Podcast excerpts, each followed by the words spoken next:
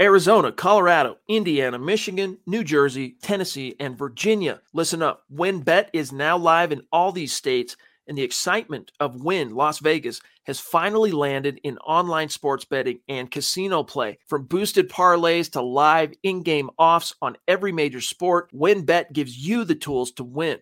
Sign up today for your risk-free $1,000 sports bet. Download the WynnBET app now or visit wynnbet.com to start winning. You are listening to Dove Valley Deep Divers with Erick Trickel and Lance Sanderson. Ball comes out of the hands of Newton. It's on the ground, picked up by TJ Ward at the four yard line. Von Miller did it again. On Overtime Media. Mile high hello, everybody in Broncos country. Welcome into another episode of the Dove Valley Deep Divers podcast. I'm your host, Lance Sanderson, and joining me as per usual is my good friend and colleague. He is Mile High Huddle's senior NFL draft analyst, the one and only Erick Trickel. And also, guys, you got another screen, another face on the screen here. We'll get to that here in just a second. But Erick, first things first, how are we doing, man? Doing pretty good. Very tired. Getting ready to celebrate the wife's birthday tomorrow. You know, just after Mother's Day, which is oh so great. Um, but yeah, I'm super excited, super excited for our guests to join us and everyone in chat. Just make sure you guys get those linebackers and running backs don't matter going. Yes. Because because our guest absolutely loves that. Yeah. It, speaking of our guest here tonight is uh, Coach Luc Polglaze, Indiana College over in uh, Pennsylvania, uh, D- Division three school, but has coached linebackers, cornerbacks, wide receivers, running backs as well. Uh, Luc, it's been a while since we've had you on the show. You've been on what three or four different times over the past couple of years. How's it going, man? It's been a long time. It's it's good, guys. I appreciate you having me back on. I was actually trying to think about that earlier. I, was, I think I settled on four years in a row now, but I might be off. But um, whatever it is, thankful thankful to be back and appreciate you guys having me. Yeah, man. It's it's I, always a blast to have you on, dude. I want to say this is the fourth time we've had you on in three years. Because there was one year we had you on in the spring, and then there was one where we had you on in the fall. That, yeah, it was, that, it was, uh, I'm I'm usually pretty busy in the fall. It might have been the summer. No, it, it was like mid. It was like late summer, early fall, like end of July, early August, or something like that. I was going to say it's Alaska, so a summer's basically was, fall anyway. Yeah, because it, it, was after we drafted Jerry Jeudy and KJ Hamler because we wanted to get you on and talk about them and how they fit the offense at the time. Sounds right to me. Yeah. Yeah. It was it was a great show too, guys. Make sure you go back and check that out if you get the opportunity to. But uh, today we have a great show lined up for you guys. We're going to get into this new Nathaniel Hackett offense, and at least per the reports that we've gotten from him, his own words at the at the press conferences and stuff like that, with what they're trying to do offensively, specifically up front in the running game. We have a running backs coach who also helps us kind of talk about Javonte Williams and what his fit was uh, going into the Broncos this last season. So it's going to be a gas Guys, I cannot wait to dive into this conversation. But before we do, got to say hello to everybody here in the chat. We've got uh, Nathan uh, Nathan Noble jumping in here, Orange Crush jumping in here as well on YouTube. We've got Paul in the house saying, hey, uh, hello, everybody. Uh, hi, Erick, Lance, and Scott. Always enjoy uh, Coach Luc joining us. Hello, Broncos country. What's up, Paul? It's great to see you. We've got uh, Chase Wellner in the house. Good evening, Broncos country. Dylan Von Arx. Got to give a shout out to Dylan Von Arx and congratulations to him for uh, being joined on as an intern, as a writer at milehighhuddle.com. He's been doing a great job for us, moderating the podcast chat and stuff like that, helping out on Facebook as well. So, Dylan, congratulations and thank you again for joining us. And thank you for the content you've been putting out. My goodness, you've got a couple of really good banger articles, including the one breaking down the schedule that just hit earlier. I believe it was today that that article dropped. Uh, Nathaniel Kata saying hola over on Facebook. Dan Ward as well saying hello, everybody. Good evening, everybody. Welcome into the Dove Valley Deep Divers podcast. Uh, guys, make sure you guys get at us on Twitter by finding me at Sanderson MHH and for Erick at Erick Trickel and also for Coach Luc at Luc Polglaze. Um, also, guys, at DVDD underscore pod, that's a podcast account where you guys are going to uh, find out what we're talking about every single Friday. Also, guys, at Mile High Huddle, that's the mother account where you get breaking news and analysis on your Denver Broncos uh, film breakdowns. I've got a Nick Bonitto film piece coming here right down the in the next couple of days. I've just got to finalize the the gifts and stuff. So check that out at Mile High Huddle when it drops here in the next couple of days. Um, anything like that regarding the Broncos, you're going to find it at Mile High Huddle on Twitter. Uh, Facebook users, make sure you go to facebook.com forward slash Mile High Huddle Pod. That's the podcast account there. Uh, get yourself in on that conversation on that as well. Now, with that, first things first, Luc. As a running back, running backs coach, what is the first thing you're looking for with a running back to fit into a wide zone scheme? I actually, actually, you know what? Let's break down the wide zone scheme first and what it actually entails. Yeah, well, you know, the wide zone scheme, the kind of the outside zone trend, really started. Um, you think of the kind of the classic is the Broncos teams of the '90s, right? Uh, Alex Gibbs is kind of the forefather of that. He kind of brought that with him everywhere he went. The late legendary NFL offensive line coach, and and really the the premise of the the outside zone play is that you want to create kind of lateral horizontal movement. You want to be able to displace the defense because ultimately inside zone is a very tight play, right? That happens in a very tight constricted space outside zone, you're going to find a lot of the same blocks, a lot of the same scheme in terms of how the offense is going to react to the defense. The only difference is that happens on a much wider track. So basically, they're trying to get the defense to flow. They're trying to get them to either overflow or underflow because the running back can adjust off of that. And the great thing about that is it sets up everything that you want to do or everything that you can do from a play action standpoint, from a boot standpoint. Like it, it does a lot to have, you know, elephants on parade, right? The offensive line creating those double teams with quick horizontal steps is going to look like a lot of different things for defense. It's hard for that to to read and react. Erick, yeah, Sorry. and definitely that's one thing. Like when we during the draft time and everything, when we talk about lateral agility, ability to out in space, hitting your landmarks, it's why it's so important when you're looking at an outside zone scheme. Um, so when I mean, it's been what two months now since you asked me about coming on. In the first, like, we were talking about it, and you're making the joke about how you uh, felt like you. Well, I can't remember how it was, but how we were. Some, it was something along the lines because we hadn't asked you to come on yet, um, and we're trying to figure out something. And one thing that's we know with the topic, it's Javonte Williams fitting it. Everybody's making this assumption that Javonte Williams is going to be this tremendous fit in the in, outside zone scheme. There's some analysts out there that Nick Kendell being one of them, just throw him under the bus, aren't sure that he can act, you know, as Jeff Noyes, Noyes says, can fit into any scheme. Well, last year, one of the things with running backs is the vision, especially in the outside outside zone scheme, is being able to find that hole and hit it. And that was a big concern with Javonte Williams uh, last year in the inside zone that they were running. The gap stuff is that he sometimes would run defenders miss the lane. I remember a while ago, you and I were talking about if a running back can actually improve that vision. And you actually opened my eyes a little bit saying that they can. So if you want to go cover how they could actually help themselves improve their vision.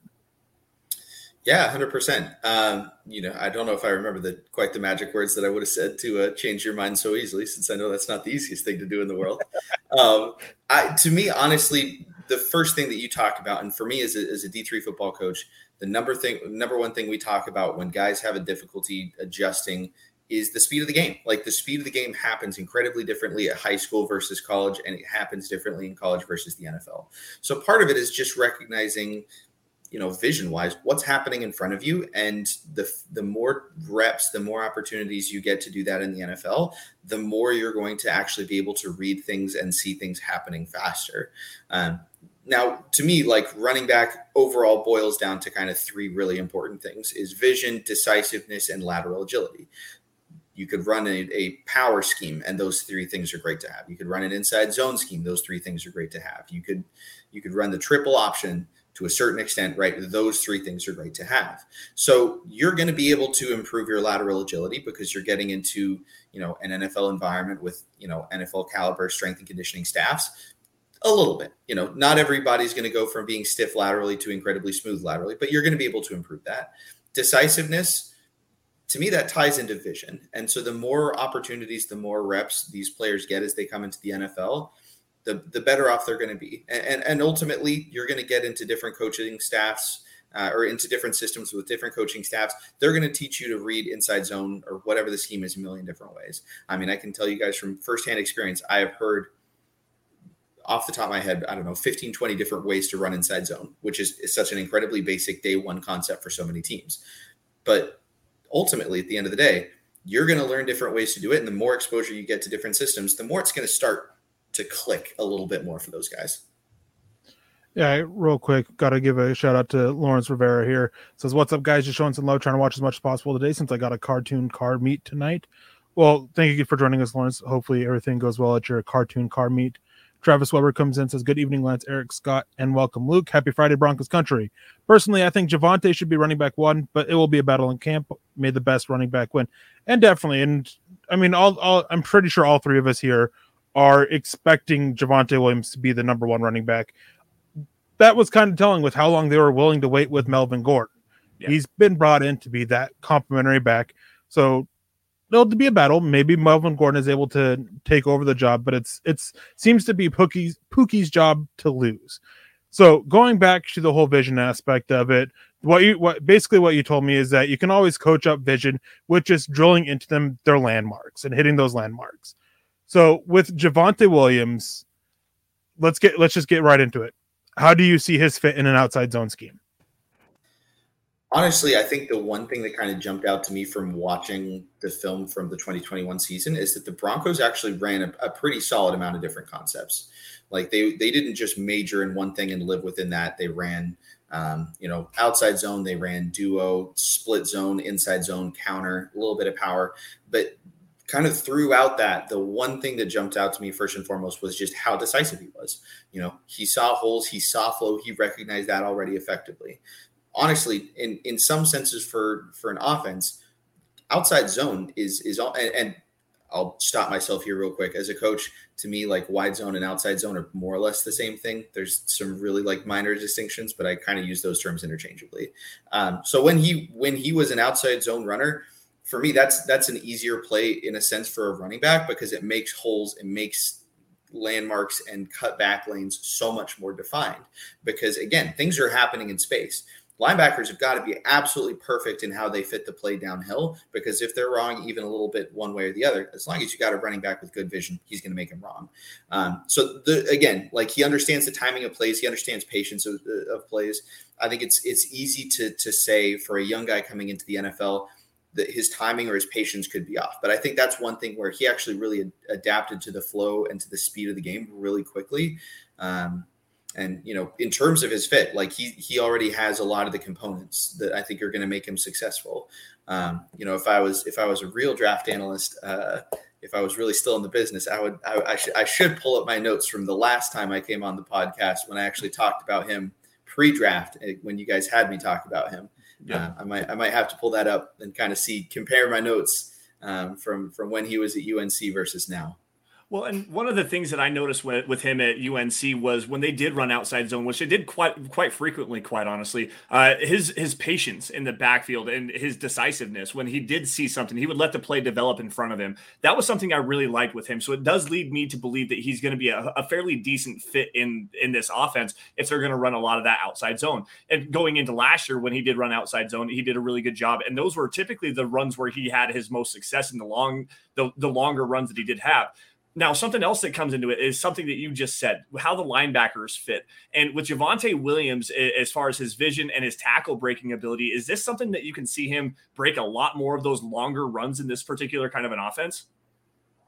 Yeah, ultimately, it kind of, when it comes to outside zone, it, it really depends on the guys in front of you. Um, because if if you have offensive linemen who are able to create beneficial angles, and you you get the linebackers and you seal that thing, then yeah, you're going to be able to go. Now, if you get a defense that that strings the run out where he's still moving laterally, he's still waiting for a cutback lane, and now he's starting to chop his feet because he doesn't have one, that's where that play is not going to be as effective, right? So by by design, outside zone is meant to stretch to stretch to stretch and stress the defense horizontally, right? It's supposed to force them wide. It's supposed to give them difficulties, but at the same time, like the offensive line has to understand the angles of the of the play, right? Like they have to understand that they're going to try and reach the defender, right? They're going to try and get across the defender play side, and if not, they're going to make that nice and defined for the running back to be able to cut back.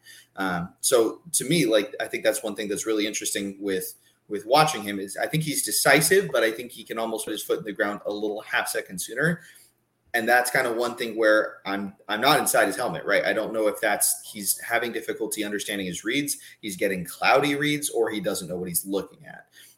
I don't think he I don't think it's the last one. I, I think he knows what he's looking at. I'm just I, I would be curious to see from his perspective if it's you know vision and just kind of taking an extra half moment for that to translate to him mentally again being at a different speed of game or if that's more getting cloudy reads from the guys in front of him hmm. Yeah, if I remember correctly, he was either towards the end of the season or just after the season in the exit press uh, exit press conferences interviews that they did.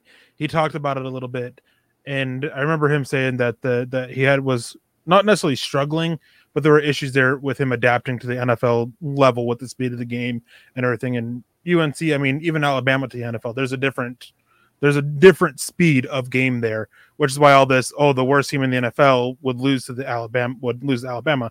No, they wouldn't. They'd still whip them because the speed of the game is different and can go into that. But that's not the point of the topic. Anyway, so with Javonte Williams in this um go in an outside zone scheme, I'm kind I'm going to put you on the spot a little bit here this year. Do you think he hits that is it do you think this is a scheme that he can easily easily break that 1k rushing mark record provided he stays healthy? I'm no math guy, but a thousand divided by 17 is a lot better equation than a thousand divided by 16. So I think at, minimum these days, like if you're talking about a good running back, like yeah, they should absolutely be able to hit a thousand yards every year. Like I think that should be a base expectation. I, I don't even think a thousand year a thousand yards a year is that special anymore. Honestly, um, yeah, I, I absolutely think again, like I don't want to say that outside zone is a crutch to a running back because it's not. It's still an incredibly complex scheme as as any run play is when you're going up against gigantic NFL level, NFL caliber athletes.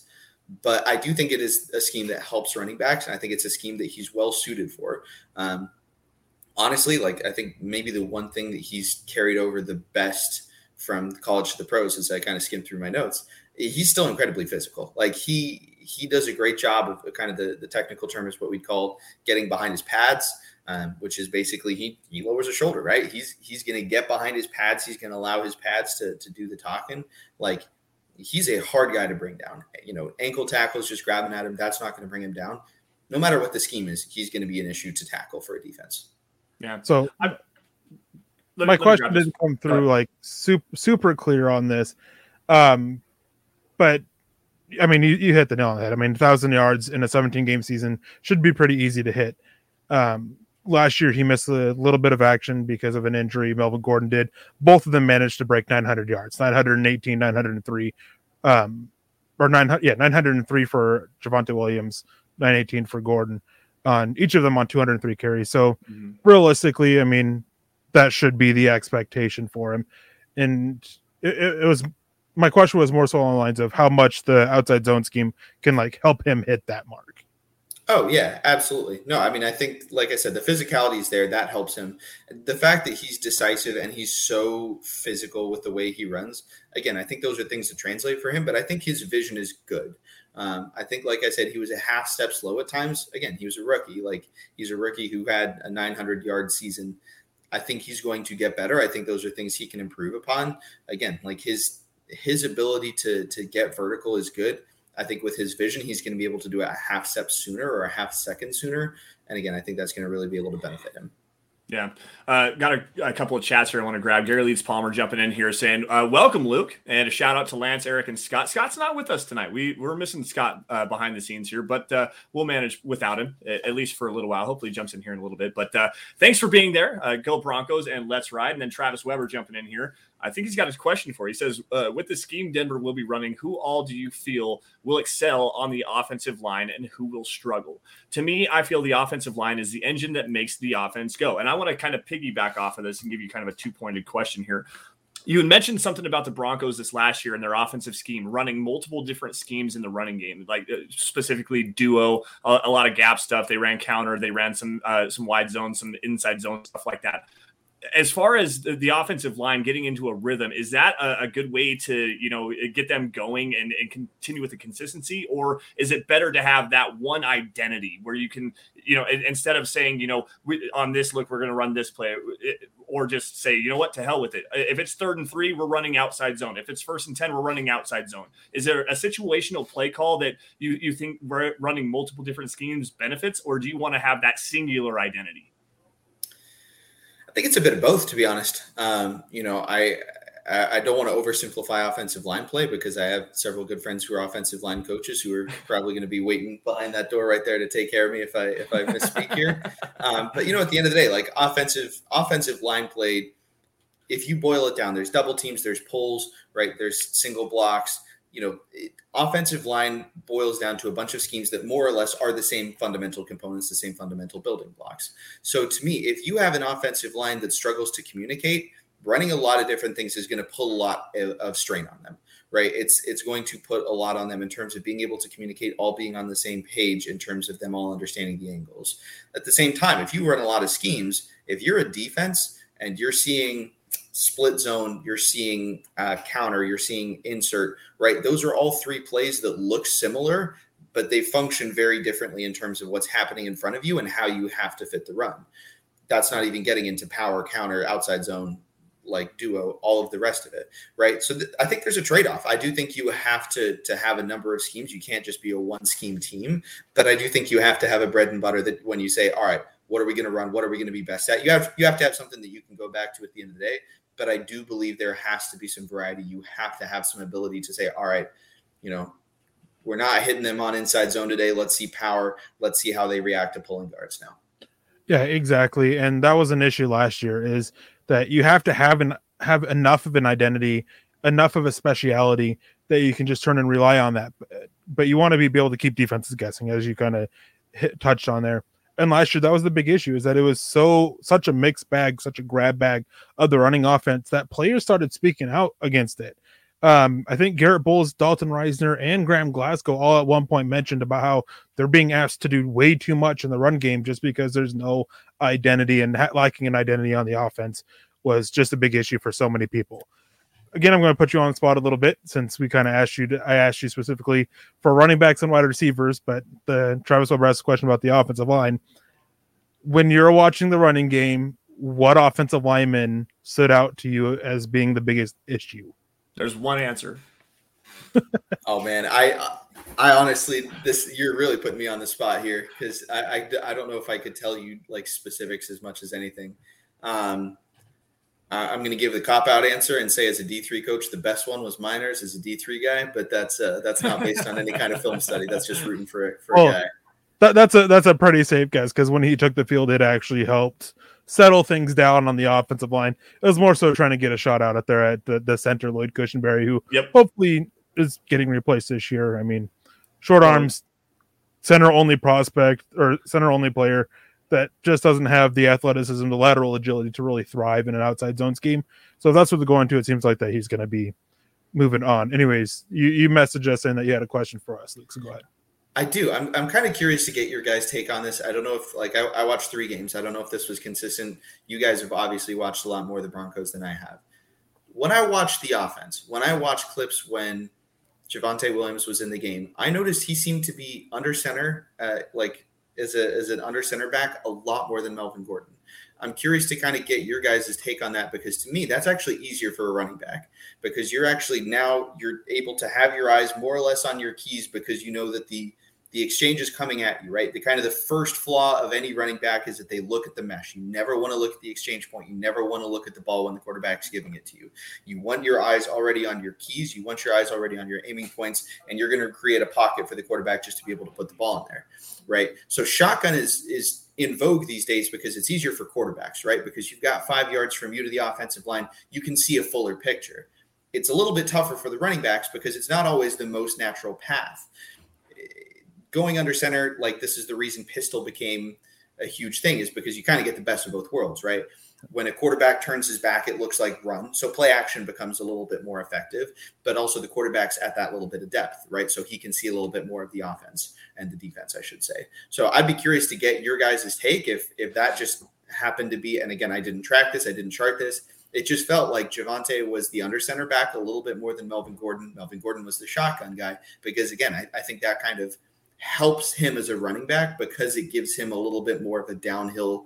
It gives him a little bit more of a clear picture. That is something that it's actually interesting because that's not something that I ever really noticed, like consciously, consciously, consciously noticed or charted or anything like that. Um, but going off of memory, I think earlier on in the season it was definitely a lot more of that of that um, uh, under center quarterbacks under center, Javonte Williams behind him, and shotgun Melvin Gordon's next to him. Later on the season, it seemed to kind of vary up a little bit more. I do wonder how much of that was dealing with the quarterback because it seemed to really change after um, Teddy Bridgewater got hurt and Drew Lock came in. um, who really did well out of who did all right out of shotgun. Well, Mm-hmm. some of his best plays out of shotgun, I should say, which not hard to beat. Um, but it seemed also seemed that part of it could be a situation of just growing and developing Javonte Williams and by and getting him comfortable and then getting him to a point where he could be comfortable doing a little bit more, asking a little bit more of him by moving to him off that offshoot running back and with the with the quarterback in shotgun. Well, I, to piggyback off of that, I think that what you saw a lot with the Broncos down the stretch was it was a lot easier for Drew to read the defense when he was back off of the line of scrimmage. It gave him a, a more clearer picture for him. And with him, we all know how we feel about Drew um, and his inability to read defenses. When they actually moved him off the ball, that that helped him a lot. There were times, specifically in the, the Chiefs game in Week 17, where they had Drew under center in the red zone, and the the Chiefs threw a 10 man box at him. They had one on one coverage on the outside with Tim Patrick, and they still ran the ball with Melvin Gordon famously that play ended up being a fumble return for a touchdown. It was a 96 yard fumble return. So like that that could be a part of that. I don't know what games you watched but to see that kind of uh, that narrative it's it's an interesting thing to look at. Like like erick said i didn't really conscientiously look at it like that. But i think another big aspect of that not only is the quarterback able to, to read the field a little better Drew Lock is actually a, a, fairly decent athlete. He can move on the run. Teddy Bridgewater is not that kind of a guy. So uh, maybe that might be something to add into there as well is to to to see more of a Melvin Gordon as that that early down back standing next to Drew Lock into the shotgun, and that's uh, he works better that way. Um, as far as Javonte Williams goes, there was a couple of different miscommunication things that you saw with him where he was supposed to be lined up as specifically the, the first chiefs game uh, he was lined up behind guard not behind the quarterback on a play. Um, it was a fourth down play that the, the broncos ended up needing uh, needing a, a, touchdown or a, a, score there late in the game uh, where Javonte williams was lined up in the wrong spot. So I'm, I'm not sure exactly what to think of all of that. It's a very interesting point to notice though. I'll have to take another look at that one of these days and I know that's that sound like a very convoluted answer. I'm trying to gather all my thoughts on that because there's there's so many different ways to look at that because uh, with the multiplicity of the Broncos offense going back to the quarterback play and everything with the two running backs, I didn't really focus in on something like that. So just kind of throwing out some more thoughts there.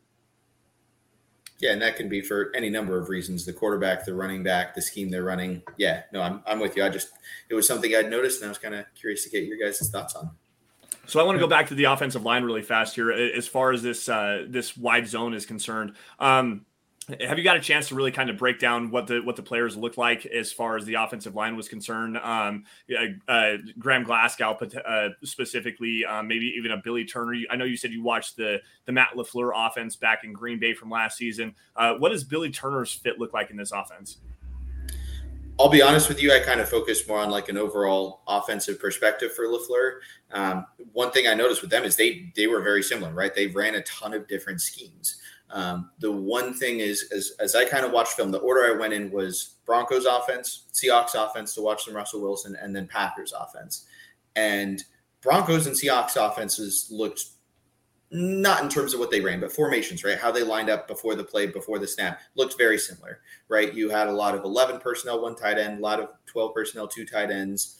They did a lot of what we, what coaches would call a condensed split, right? Where the receivers are kind of lined in right next to the tackles. So they, they did a lot of things that kind of look similar. And then you turn on the Packers tape, and that looks very different. They line up in 21 personnel, which is not something I think I saw from either Seattle or Denver. They line up in empty, right? They do a lot of things offensively. And again, now that's hard for a defense to adjust to, right? Because you have to spend time throughout a week preparing for those, adjusting to all the different things you're going to see. Honestly, that makes it usually that's going to make it easier on a quarterback because some of those looks are going to make it easier because the defense can only line up so many ways to a certain look. It's going to make things a little bit easier on the offensive line.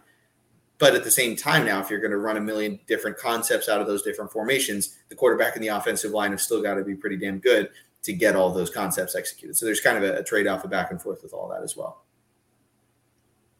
Yeah, real quick, we got from Kenneth Booker coming in with the super chat. Thank you, Kenneth, for joining us. Uh, it says an anonymous Denver O lineman said that Javonte tends to miss reads, and if he learned to make reads better, he could be the best running back in the league. And that was one of the things that I kind of touched on a little bit earlier when watching him last year. Is that there was a lot of times where he seemed to just hit the wrong hole, run into the teeth of the defense instead of finding the the open pathway that was there. And at times it put a little bit more pressure on the offensive line because I mean, whenever the running back gets tackled for a loss or for a short gain, the blame goes on the offensive line. Um, sometimes deserved, sometimes not. With Javonte, it wasn't always deserved there. Um, but yeah, that definitely that definitely tracks with what I was able to see watching all the Denver games and everything. Um, there was just so many times where Javonte just wasn't quite hitting it, and that could just be that issue of he's making this huge jump in level of competition to the NFL. I mean, again, talked about it before. Even in Division One, Alabama jumping to the NFL, that's still a jump in competition. Mm-hmm. Um, some players handle it just fine. Some players it takes a little bit of time. Most players it takes a little bit of time. So we'll see how Javonte is. He should improve on it. That's something that he can definitely improve on. Um, go ahead, since you're the coach here, Luc. If you got some thoughts on that. Yeah, I mean, I think at the end of the day, you you want to give enough information as a coach to be able to to get a point across, but you don't want to paralyze players, right? Paralysis by overanalysis. You want to give them enough to get through the play. You want enough for them to say, all right, if this, this, or this happens, I know what to do. If the world's the wildest thing that happens happens, be an athlete, right? If the one thing that we don't expect them to do because it doesn't make sense because it's schematically unsound or it's you know angles unsound, then be an athlete. For me, when I coach running backs, and again, this was it's been a little while for me, but um, my kind of thought process with them, and I told them this was, look, for me, you guys are coachable through the line of scrimmage, right? I'm going to coach your keys. I'm going to coach your aiming points. I'm going to coach your footwork. Once you hit the line of scrimmage, once you break the plane of the line of scrimmage, be an athlete, right? Be the guy we brought you here to be. Go be a football player in open space. I, I you know, if you if you use a spin move in the box and get your get yourself rocked, I'm going to coach you on that. But you're still coachable through the line of scrimmage, right? Once you get past that, go be an athlete. That's a good point. That's a really good point. Uh, let's pivot off of this really fast. It's been really good to talk to the, the running game, but um, like I said before, at the start of the show, I've got a film breakdown on Nik Bonitto, the edge defender that the Broncos took out of Oklahoma at the number 64 overall pick. And we were talking before we we went live behind the scenes here with Luc, uh, specifically on his his running his his play in the running game and I was not a fan. I, like there's there's a lot of play strength issues. Uh, the lack of length is something to to be concerned about. But the one thing that you do notice when you watch him is the fact that he's such a good slasher. And there are some plays where he does a really good job with his technique as far as keeping his out, outside hand free. Now, Luc, as far as Nik Bonitto was concerned, you remember you were talking about uh, the the run fit specifically on the the four three over front or a guy that's a walk up linebacker. Can you explain that just a little bit for everybody? Yeah, definitely. So so when when you're structuring things from a defensive perspective, you need to have like a contain a force player, right? A guy whose job is to set the edge on the defense, to redirect and to make sure that the ball does not get outside of him. He has got to make sure that everything stacks up inside of him, it gets knocked back in because that's where his help is, right?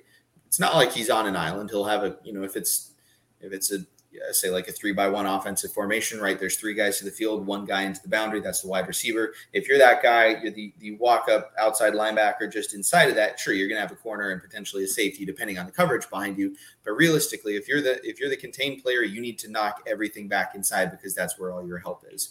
So when you're doing that, the most important point is you want to keep your outside arm free, right? As soon as that outside arm gets blocked or that gets occupied by the blocker, then you've lost contain, right? That's what we kind of talked about from the offensive perspective of being reached.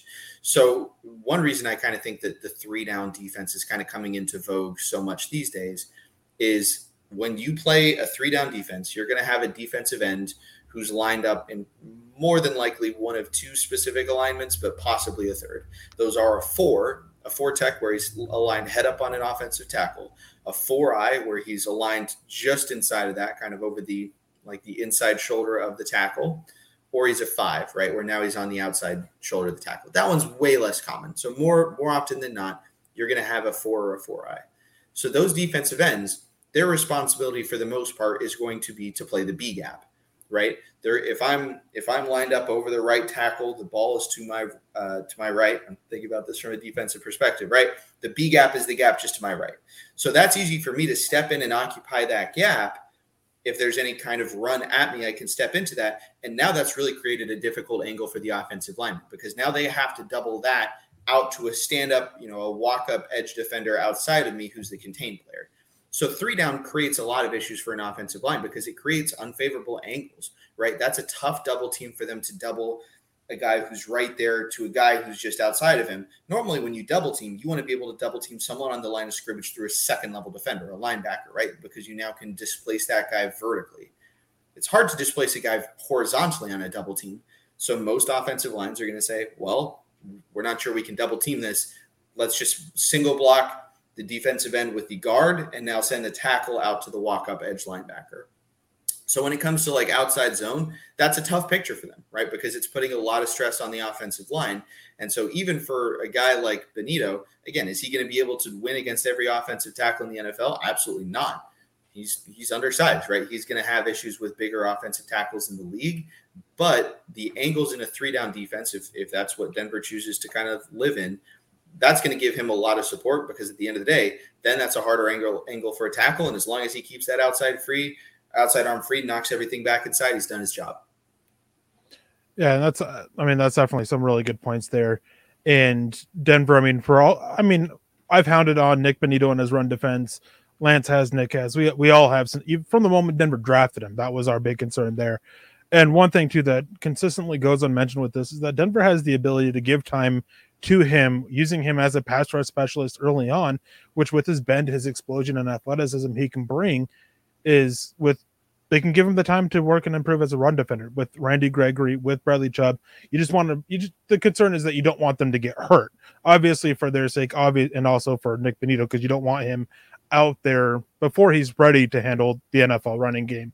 Um, go, going back to the offensive line, um, real quick, because we had a couple questions on it. I wanted to get Lance's talk on this for a second. Travis Weber came in and says, Another question for Luc, Erick, and Lance. Give me your starting offensive lineup. Um, I think Luc will probably bow out of this question just because he's not very familiar with the the current landscape for the offensive line.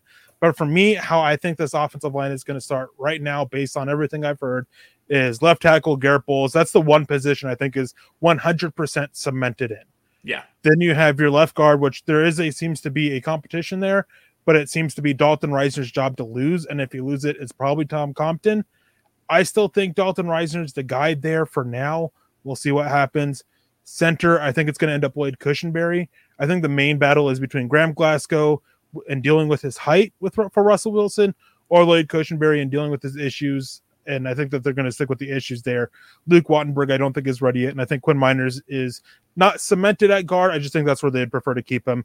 He still has a chance at center, though. Um, simply kind of making this uh, the um, the word totally escaped me now. Um, the the compromise of good player and height. Quinn Meinerz is kind of the compromise between Cushenberry and Glasgow, and then Billy Turner at left tackle. So Bolles, Risner, Cushenberry, Meinerz, Turner. I'm surprised you kept Cushenberry in the starting fold there because I'm going to go in a little bit different direction here. I think that Dalton Risner might be a little bit more on the hot seat than everybody wants to um, wants to kind of put out there. Um, he he was he's been playing pretty well. Let's let's be honest. He hasn't been playing the greatest. He's been playing pretty well. I think that there's a lot of issues. His rookie year, he was kind of compensating a little bit for Garett Bolles and the struggles that he had on on the left tackle side. But then the, his second year, he was kind of compensating a little bit for the center issues with Lloyd Cushenberry, and then again this last year with Lloyd Cushenberry. But it hasn't really come together for him. So I think there's a conversation to be had with him and Tom Compton, or even potentially Graham Glasgow on that center position. Garett Bolles to me is a lock. Let's let's be real here. Like that's that's the guy we all know. Garett Bolles. Let me thump my chest one time. The All Pro left tackle. That's that's the guy there. I think that Risner might still be able to, to win that position, but he's going to be a, a, tough fight for him between Compton and with Graham Glasgow. Now, the other one is going to be uh, with Lloyd Cushenberry in the center position. I think that he's pretty much done. I think Quinn Meinerz is going to be a perfect fit there. And then Tom Compton at the right guard, Billy Turner at the left guard. So you could see the, the line. This is what I'm going to fin- finalize my, my prediction as Garett Bolles, uh, Dalton Risner, Quinn Meinerz, uh, Tom Compton, and then uh, Billy Turner on at the right tackle position. And give a shout out to to Calvin Anderson, who everybody seems to think that he's got a, a pretty good opportunity to win that right tackle spot. But that's where I would go. No, just just based off what I heard, it seems like Graham Glasgow's either center or right guard. Tom Compton's either right is right, right tackle or left guard. Doesn't seem like he's going to be in part of the competition there at right guard, and same thing with Graham Glasgow at left. Well, and this, Calvin Anderson, he's basically cemented. He's the backup swing tackle. He's basically. Okay Well, this isn't a fair conversation then, because if you're going to pull out your sources and stuff like that, you told you asked me for my prediction, and I'm giving you my prediction. You're going to throw out. This isn't fair, Luc. Tell him off, please. nah, uh, for real though, we got a couple of super chats here I want to grab here. Kenny jumping back in here, uh, saying, uh, "What is Randy Gregory capable of just based on his traits?" Erick.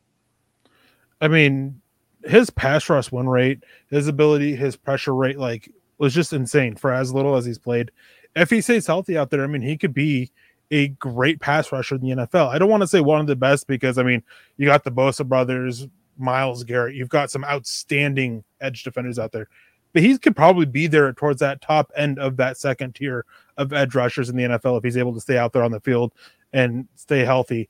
Um, super, super good athlete. He's got pretty good strength. He's pretty good athletically there's some issues there against the run, but he's not as bad as some other guys. Malik Reed, in particular, that's the biggest one you want to upgrade against the run. And Nik Bonitto, as much crap as we give him, he's much better as a run defender than Nick than Malik Reed is. Yeah. Uh, but Randy Gregory, I mean, yeah, I mean, athlete, strong, so quick, and he's one thing that's under I think undersold with him is that his hands are violent, and that's something that you like to have from your edge defenders. He doesn't like when offensive linemen's hands get on him, and he's consistently swiping to get them off of him. Yeah. Another thing that you got to focus on with Randy Gregory is his ability to dip his shoulder down with his his hips are super flexible and his ankle strength. Like when he leans into it into a blocker, his ankle strength to be able to drive and push through that with that ridiculous bend in his play strength is so much fun to watch. Go back to his tape at Nebraska where he was just dominating people and he probably would have been a first round pick if he wouldn't have gotten all that trouble. We're dealing with a shoulder injury. Obviously, we have the, the surgery he's got to kind of get through. I don't think that that's going to be a problem with him going into uh, going into the 2022 season, but there is something definitely to to look at there. I think that Randy Gregory, like Erick said, probably the top end of the tier two level. Um, you're like where Von Miller was at last year, the, the last eight game stretch where he had nine sacks in eight games, you're probably not going to see something like that. But if you can get a, a, good stretch of the similar play that Von Miller had when he was in Denver, the ability to, to, play against the run, which isn't necessarily great, but the ability to get after the passer on every single down, his his his play strength, his speed, his freak athleticism, like there's a lot that you can work with there. Uh, so I, I like Randy Gregory, especially as a fit in this defense. Uh, coming and, up next year. Oh, go ahead, Erick. Sorry. We'll, I wanted to grab this one too, real quick, so we can get off the offensive line. Peter Middleton says, "Who's your surprise roster cut or surprise starter in this offensive line?" Um, as much as I, I liked him coming out of college, he fell for medical reasons. He just doesn't fit with what the what the offense wants to do, and his arms are ridiculously short. Netane Muti is my yep. surprise roster cut, and surprise starter. Um, I, I, think Tom Compton could be a, would be the only real option here. I think that he's got a decent chance at right tackle, but he's got a and a decent chance at left guard as well. I, I still think Quinn Meinerz at center. Like that would be a surprise to me. I think that you probably keep him at, at the right guard position, but if there was a, a chance for a surprise, it so, would be Quinn Meinerz at the center position. So you're willing with Russell Wilson in town, you're willing to move a guy who was fine at right guard, showing his growth at right guard, to center position where he had issues snapping the ball and making the proper reads for the offensive line to being the center position for Russell Wilson. So I guess the, the thinking behind that is there's at least room for him to grow. And with uh, Russell Wilson being as short as he is at the quarterback position, Graham Glasgow's six foot six. Lloyd Cushenberry's liability in the pass game and the running game. So you've got a guy that plays with physicality. You've got a guy that plays with good strength. You've got a guy that plays with good athleticism. He can get out and run you can learn and with having a veteran quarterback behind him that can help him understand those line concepts and stuff like that that can help that communication help reset the line protections at the line of scrimmage like that to me is a is a better fit because there's just so much more moldability with him. He's a ball of clay at this particular point. So that to me makes the most sense. And if you're going to let Tom Compton and uh, and Graham Glasgow battle it out at right guard or even the left guard spot with with uh, with Dalton Risner, I would go in that direction, just specifically based on those factors. I, and I hope that I hope that line of thinking and Luc, please, uh, hopefully that line of thinking makes sense to everybody. Well, first and foremost, you, you asked me to, to, to check Erick here. I've been trying for years, man, and I haven't gotten through. So, um, the, the, one thing I will jump in with this is is this. You know, people talk about Peyton Manning being incredible at the line of scrimmage because he was, and he was able to reset protections and get the the offense into the right look. The a guy like Russell Wilson is going to be able to come in and do that, right? He's going to recognize the defense. He's going to recognize where a blitz is coming. He's going to see the, the coverage. He's going to be able to shift protections protections and get the offensive line to be on the same page you know, if there's a blitz coming, he's going to identify it, right? He's going to slide the protection to it. That's fine. He's he's going to have to do that with all three of the centers that we're talking about right now, right? Because none of them have worked with Russell Wilson before. We're talking about Glasgow, Cushenberry, Meinerz, right? None of them have done that before. The only difference is Meinerz has never done that as a center before. And here's the other thing that I don't think people talk about enough. The offensive line still has to communicate, right? If you're running inside zone left and you get up to the line of scrimmage, you still have to talk through I'm doubling with you. You know, you're going to be single on this guy, whatever the case is. Power, hey, I'm doubling back through here. We're going to identify this guy as, you know, when when teams call the mic, that's how when when they say, you know, number 50 is the mic, 50 is the Mike, that's telling the entire offense, hey, we're setting our run scheme off of this guy. A lot of the time, if it's power, they're gonna they're calling that guy out and saying, hey, we're pulling for this guy, and everything else goes off of the protections or off of the the blocking scheme from there, right? If it's pass protection and you know they're based on the protection, either they're sliding to that guy or away from that guy, right? Who's who's calling the mic in the offense? I would venture to guess it's going to be Russell Wilson, right? He's exactly. going to identify that guy as the protection. He's going to be smart enough in the run game to say, hey, you know, again, if it's power right and we're pulling for number 50, he's going to say, hey, 50's the mic, 50's the mic. That's going to allow the offensive line from there just to say, all right, we know 50's the mic. I've got a one tech here. That means the center of the guard are going to double that guy back through the next linebacker. The left guard's guard's going to pull for number 50, right? So a guy like Russell Wilson – the nice thing about him is he he takes a lot of stress off the shoulders of the center because he's going to do so much in terms of identifying that guy in the run of the pass game. Your issue really is going to be making sure that guy's on the same page with Russell Wilson. Like Peyton Manning famously was kind of a jerk about that. Like he when a, when a guy came in, um, read a great article on this not that long ago. Dan Koppen um, was a center who came over from the Patriots. He'd worked with Tom Brady.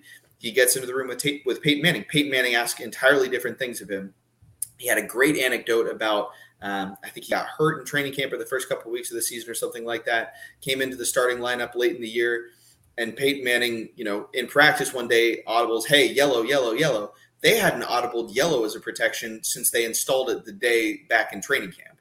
That's that's what elite quarterbacks do. Is they're going to make they're going to they had the access to the everything they need, the full arsenal of stuff. Are the set is the center in front of them going to be able to work with them? And understand what that means. That's a different question. Yeah, that, that's, that's, actually a good point there. I mean, having that thing, it's just, I don't know. I just look at it a little bit differently. Trusting, I mean, you're going to be trusting Quinn Meinerz no matter what for Russell Wilson.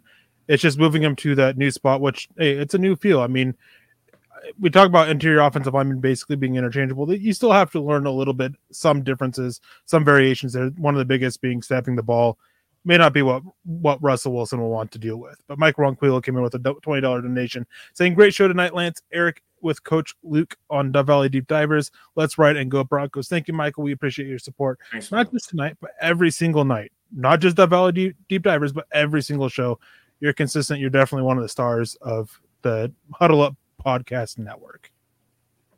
Yeah, Michael's Michael's a, a great supporter, man. I, I, wish we get an opportunity to meet you sometime. It, go down to one of these Mile High Huddle meetups. Like last year, we did the one at the at uh, at the Jets game. I know that there was one in Vegas to, to be able to meet some of the some more of these people. We need to organize another one of these things and have a lot more fun with uh, with the the rest of the community. We thank everybody for joining us in here on the Dove Valley Deep Divers podcast. Now, uh, last couple things here before we get out of here. So, guys, if you have any questions for Luc, make sure you get them in super chats, get your stars and stuff like that. Uh, we finally got Scout uh, Scout Kennedy Scott uh, behind the scenes here to help us kind of moderate the chat just a little bit. So thanks Scott for joining us. Finally, jeez, I can't believe you're late. Dude. No, I'm just playing. But uh, uh, any questions for for Luc specifically regarding the scheme? Anything we've discussed over tonight so far? Make sure you get them in super chat, get your stars donations and stuff like that. We'll answer as many as possible. Now, I want to pivot here. Actually, Erick, what do you got? You're, you're dying well, to speak here.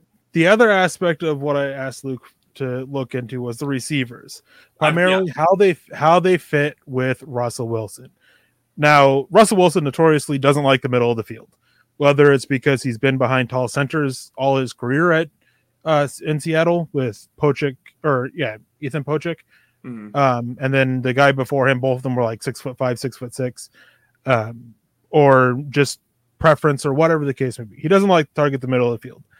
Nathaniel Hackett's offense with what we saw in when Green Bay, assuming he's bringing over the passing game there, as he's kind of touched on a little bit, didn't really like to target the middle of the field a whole lot.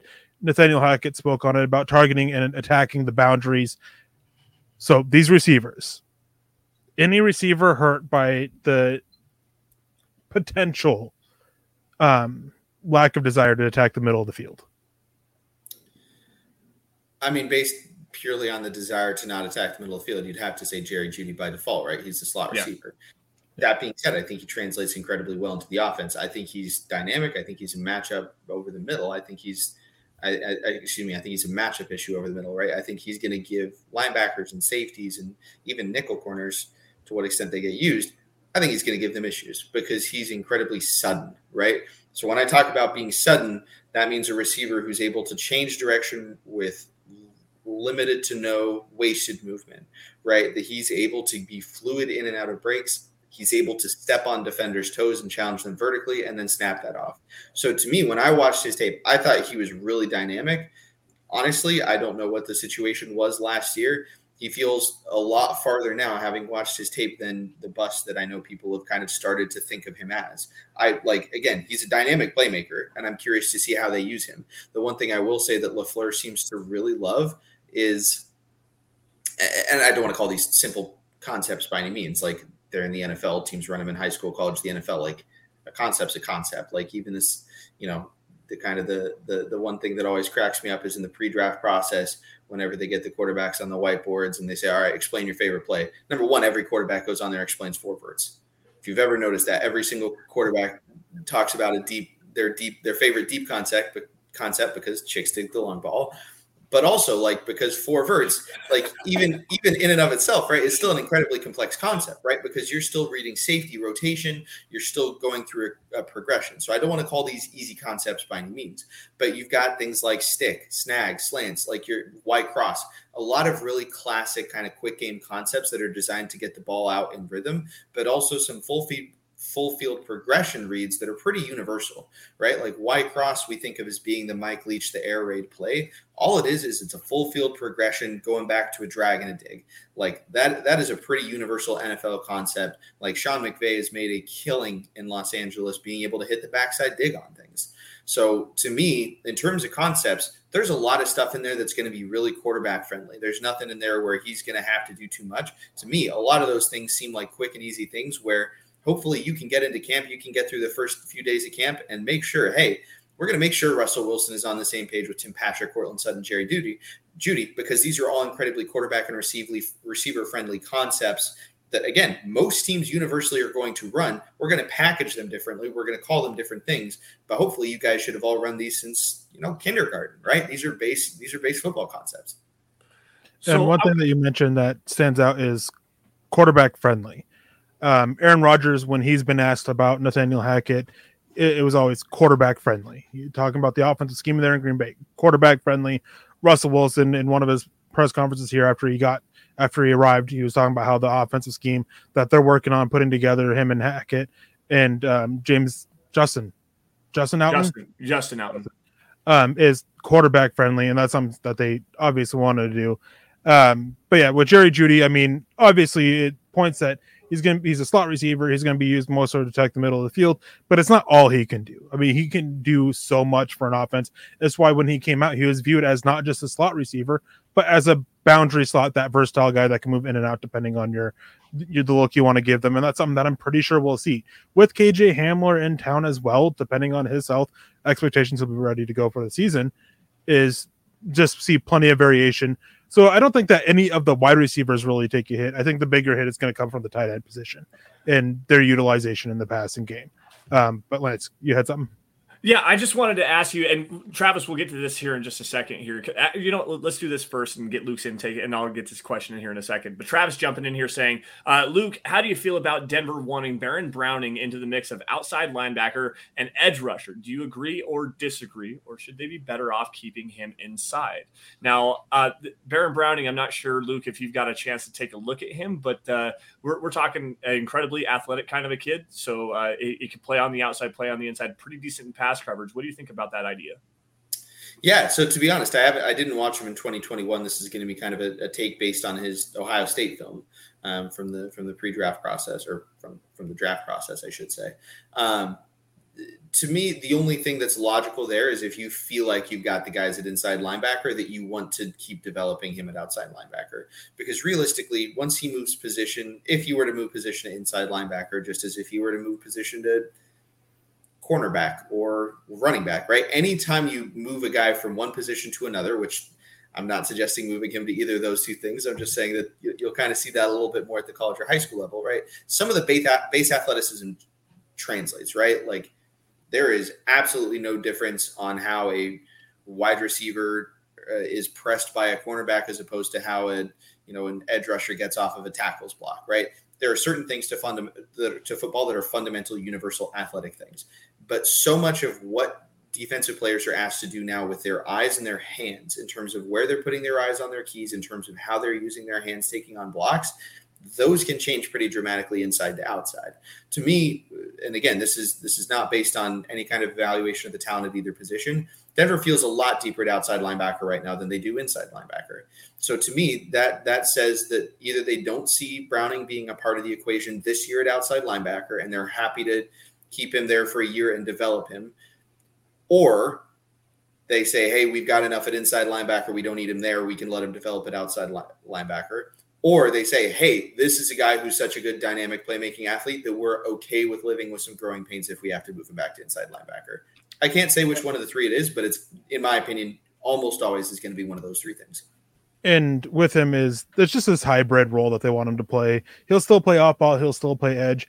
And for me, based off of some conversations, based off of how they've talked about it, it seems like with his athleticism and his versatility, they just want to keep him on the field.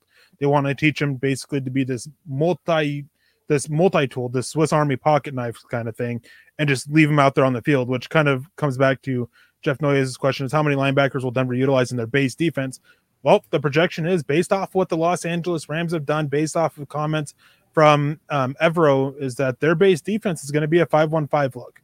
So not much need for multiple linebackers there. And with with Browning, he could be possibly one of those edges at times, or he can be that extra, be that inside linebacker, and just really lean on that athleticism that he has. Yeah, Hey, Jeff, that's a that's a great question here. I got another good one for you, Luc. Before we round this out and kind of get out of here, we're almost at an hour, but I want to go back to the well. Michael Ronquillo says I like our new special teams coach Dwayne Stukes because he's bringing nasty back into the special teams for the Denver Broncos. And Luc, I know this pulls at your heartstrings because linebackers and running backs they don't matter unless they're playing special teams, and then they matter a lot. Well, as a new as a new special teams coordinator, just don't don't even ask me how much running backs and linebackers matter because those are those are some of your best guys on special teams. Um, no, special teams is awesome, and like special teams, I think is so overlooked and so underrated as a key component of the game. Like it is, it's a third of the game. Um, and again, like what I was saying before, like the fundamentals of football translate on special teams. Like to me, you take punt is kind of the consummate ultimate special teams play, which not really many people are going to think about it that way, but it is at its core, at its at its heart, it is an offensive play, right? You've got 10 guys who are gonna who are gonna block or they're gonna get downfield, and you want to protect as long as you can so that a guy can get rid of the football, right? That sounds like offense. But as soon as that ball leaves the punter's foot, now you've got 11 guys running down the field trying to make a play on the ball carrier, which sounds like defense. To me, offense and defense uh, are, are and special teams. Special teams is just an extension of offense and defense it's just a an extension of what a team does in a football game. Um, again, I'm, I'm passionate about it. I have to be. It's on my business card. Um, but no, special teams is awesome, and, and I don't think people give it enough credit. Honestly, if, if I'm being honest with you guys, like NFL special teams by and large are not the most exciting schemes in the world, right? Everyone kind of runs to some extent a vanilla kind of version that is more or less like the next guy on the block. So what really separates that is going to be the players that you can put on special teams, the the impact that those guys will bring. Yeah. That's a that's a great way to break that down. Um, Peter Middleton jumping in here. I'm surprised with some of the recent cuts, uh, Andre Mintze and Shaun Beyer especially. Erick, any thoughts? I mean, I think that they were both kind of expected. Shaun Beyer, it seemed like th- there was hype for him entering last year, but it didn't ever seem never to materialize. Um, and then Andre Mintze, is a situation of they just brought in Nik Bonitto, they signed Chris Allen, they brought in Randy Gregory. They're they have depth at the position to for competition sakes or for competition sake. And Andre Mintze just kind of just is a little cleaning up the clutter a little bit. They needed to clear up a little bit of room because they only had 10 roster spots open and they signed 13 college free agents. So they had to open up some extra space for it. I think they're currently at 89 players and they still have two of their draft picks assigned. So they might still see one cut unless I miss something. Yeah. Um, I want I want to jump back into this really fast. The whole Jerry Jeudy conversation before we grab uh, uh, Peter. I know you've got another UDFA question and post it again here really fast at the bottom, and we'll uh, we'll answer that here in a, in a second as well. But I want to go back to Jerry Jeudy really fast. There, with the with this Nathaniel Hackett offense, the the Matt LaFleur offense, you know, with the way that the the Packers were able to utilize a guy that's a, a quick twitch route runner with a little bit bigger body than what Jerry Jeudy has in Davante Adams. Do you think Luc, that this could be the role for Jerry Jeudy specifically? Like, look at what Davante Adams was able to do in the red area, like where they where they motioned him across the line of scrimmage, get a quick out and uh, quick up and out, you know, get him out into the flat, get the ball into his hands quickly, and let him kind of create at the second level. Is that something that we could see with the with the Broncos utilizing Jerry Jeudy more than like a Courtland Sutton or a Tim Patrick? Yeah, absolutely. I mean, I think that's one thing that the Packers have done really consistently over the last few years. Is, is in my opinion, they've been one of the most creative teams in the league in the red zone. Um, is just how much they do that gives a defense issues with being being able to use their guys, right? Their playmakers. And and to me, kind of as I went back and watched the film, the Packers do so many different unique things.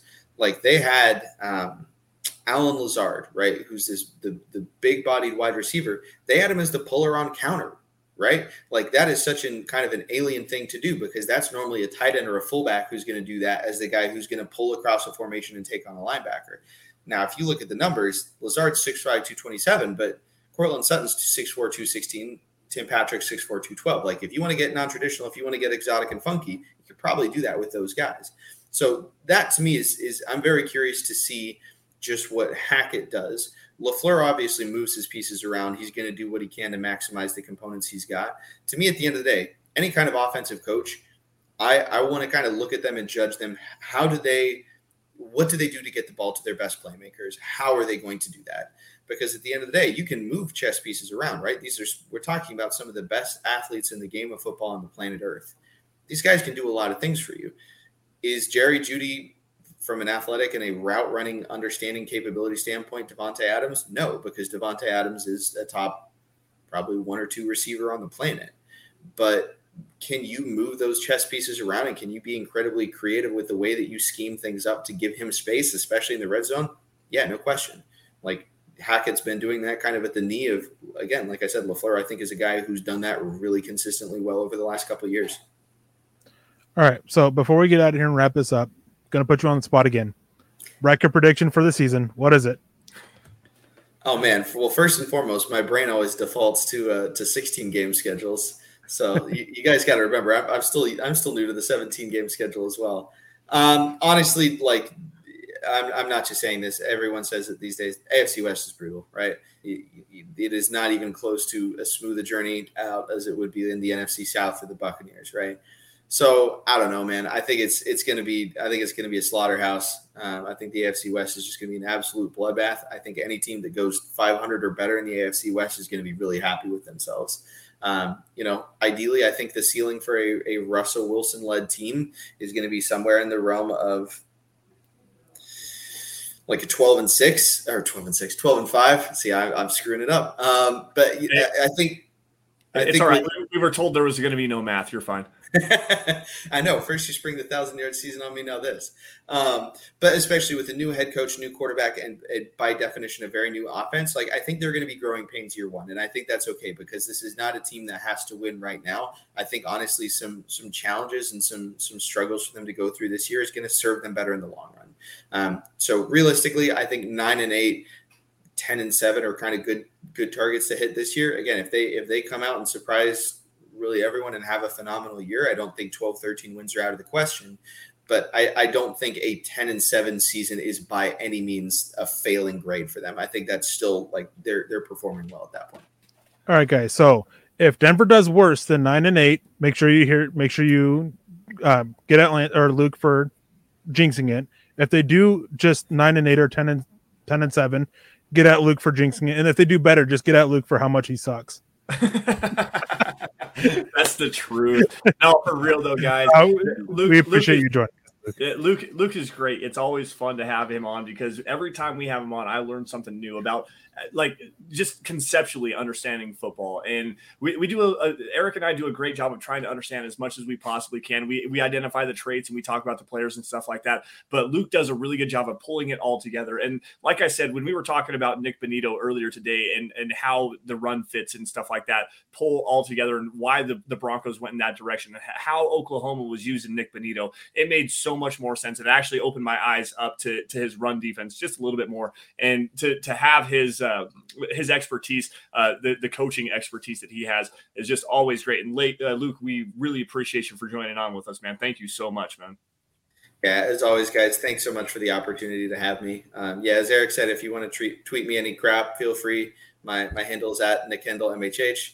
Um, no, kidding. yes. Kidding, kidding, kidding. Yes. Um, but as always, guys, thank you so much for the opportunity to have me. I like I love talking about football. I love getting to talk about the Broncos and um, yeah, again, hopefully every time I come on here, I, I, hope everyone can kind of learn a little bit more because I am by no means a football expert.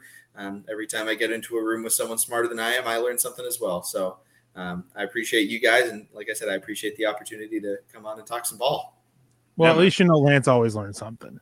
Well, hey, hey, easy. You, uh, you learned some stuff from me too, Erick. I know you do. Uh, maybe, maybe my hot takery nonsense whatever the hell it's called. But uh, you at least learned something from me too. Anyways, guys, that's going to do it for us on the Dove Valley Deep Divers podcast. Thank you all for joining us, by the way, and thank you for uh, again to Luc for educating all of us. You guys can follow us on Twitter by finding me at Sanderson MHH for Erick at Erick Trickel. Notice the C K E L. Uh, get that spelling right because you can go and hound him like I do. Uh, and also at Luc Polglaze for Coach Luc, uh, at Scout Kennedy for Scott who joined the joined the show late, and thanks for Scott uh, for joining us. Uh, also, guys, make sure you guys are following at DVDD underscore pod. That's the podcast account where you're going to find out what we're talking about every single Friday night. Also, again, guys, at Mile High Huddle. That's the mother account where you guys are going to find breaking news and analysis regarding your Denver Broncos, film breakdowns, all of our draft content, everything that's going to go on over the offseason, stuff like that. You're going to find it at Mile High Huddle. Um, also, guys, if you are financially able to do so, please head on over to huddleuppod.com. That's the merch tent, guys. That's where you're going to get yourself a hat.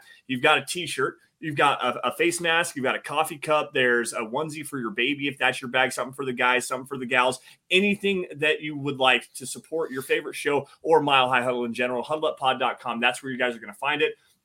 Facebook supporters, again, facebook.com slash mile high huddle pod. Uh, it's a great way to help support the show on Facebook. Join into that conversation, get some new friends and stuff, new followers and stuff like that. It's a great way to kind of help tie our community together. And guys, if you're not financially able to do so um, with super chats, go into the uh, go into the merch tent, anything like that, three things everybody should be doing at this point. We've been three years on this podcast, going on four, it seems like. But uh, we, we got subscribe, guys. Wherever you guys are watching this, YouTube specifically, but Facebook, Twitter, Twitch, uh, Periscope, on uh, like it does not matter. Anywhere you guys find your Bron- your Mile High Huddle podcast, subscribe to Mile High Huddle. Like every video you guys see across all social media platforms, and if you love it, share it, guys. Share it out in front of as many Broncos fans as humanly possible. Because without your guys' support, we could not do what we do best, which is cover your Denver Broncos. Now, with that. Erick, I usually throw it out to you first, but I'm going to throw this one to Luc first. Any last words before we get out of here, man? No, honestly, again, just thank you guys for the opportunity. Always appreciate it. Um, always appreciate the platform you guys have, and um, yeah, just putting up with me uh, talking a little bit of talking a little bit of football for you. Well, thanks, Luc. Uh, Erick, what's up, dude? Well, in a way, Luc, I mean, this is a platform that you helped build. I don't know if many people know this, but back when yes. I first started, it was Chad, Luc, and I. Um, not for Mile High Huddle. That eventually came a little bit later. I don't think you were ever officially part of Mile High Huddle I think you left. You were there at the was. beginning. I was for like a couple months way at the beginning. Yeah. I could I couldn't remember if you left just before, not long after it started, but I mean he's a good friend of it. I mention always godfather to my daughter, which some point he's got to come up here and visit her again. Hasn't seen her since she was a baby, and now she's almost five years old. Um, but uh, I think I think a fair trade here for getting you on the show is you coming for a visit, but we'll talk about that some other time. But thank you guys for joining us. It's been awesome, and it's of course always awesome to have Luc join the show. Yeah, it's it's it's always great to have Luc on. It's never great to have Erick on, and it's the worst thing ever to see my face. So, but uh, thank you all for joining us. Programming note, really fast, guys. Um, next week I will be on the show, but the week after that I will not be because I am going to be getting married on May 28th. So uh, I will not be joining the show. But uh, it's it, making it a mistake. I don't know about that. You know, so the, the more that I that, like the closer that we get to this, the first off, I'm so excited. But secondly, it's like the most confident in any decision I've ever made in my life. Like, quite honestly, I, am at that point where like I know that this is what I want to do with the rest of my life, and I cannot wait for it to to just be done and over with. Because quite honestly, the stress going into it is really pumping up my blood pressure. But Anyways, guys, with that, we will see you all same time, same place next week here on the Dove Valley Deep Divers podcast. You all stay safe and take care. Have a great weekend. And as always, go Broncos. You've been listening to the Huddle Up Podcast. Join Broncos Country's deep divers at milehighhuddle.com to keep the conversation going.